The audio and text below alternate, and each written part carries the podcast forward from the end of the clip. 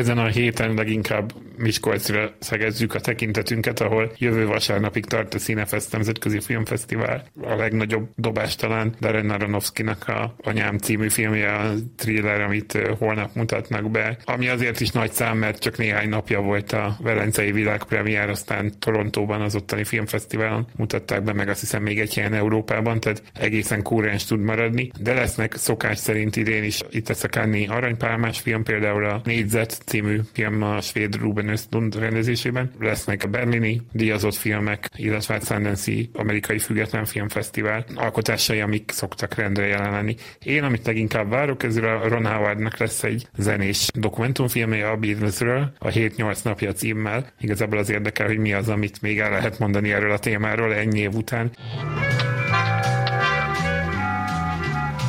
Újra mozikba kerül egy régi klasszikus, Fellininek az Édes élet című filmje. Egyre inkább tendencia az elmúlt években, hogy olyan filmklasszikusokat vagy kultfilmeket láthatunk nagyvásznon, amit mondjuk a mi generációnk, de talán még a szüleim generációja sem nagyon láthatott. Én 35 éves vagyok, és igazából számolgattam, hogy az én apukám volt 7 éves, amikor Fellini ezt a filmet készítette. Jó kicsit megnézni, hogy mennyit változott egyrészt a film, művészet maga, másrészt, hogy ezek a nagy zsenik, mint Fellini is, mennyire tudnak aktuálisak lenni még ma, vagy mennyire koptak meg. Szerintem érdemes azért elmondani, hogy miről szól ez a film, mert tényleg sokan nem látták.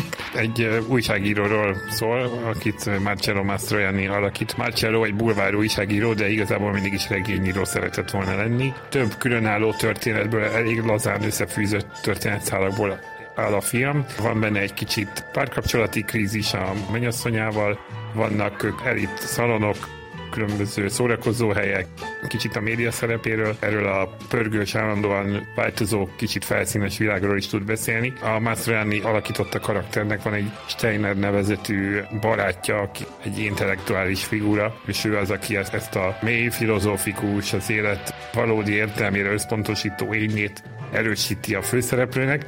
És milyen?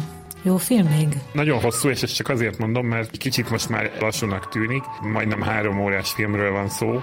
Közben hogy nyilván ott van, amit a legtöbben ismerünk, ez a Anita Ekberg által játszott amerikai svéd színésznő, aki Rómába érkezik. Ezt a filmet látva sok jelenet ugrott be nekem Timár Péternek a Csini babájából. Nyilván fordítva történt ez, tehát a Csini babát ihlette meg sok jelenetében. Ez a film a híres Trévi kútban lévő jelenet konkrétan bele is kerül ugye a Csini babába. Vajon miért újították fel? Az, hogy a Terminátor bemutatják, felújítják, az érthető, arra biztosan sokan beülnek. De várható vajon, hogy egy Fellini filmre is? Az egész biztos, hogy egyfajta divat lett, vagy egyfajta szórakozási forma lett. Vannak budapesti mozik, ahol ezek a filmek teltházzal mennek. Tehát, hogy ma, amikor a torrentezés az internet idejében a forgalmazási kérdéseket rendre újra kell gondolni, ez egy másfajta út.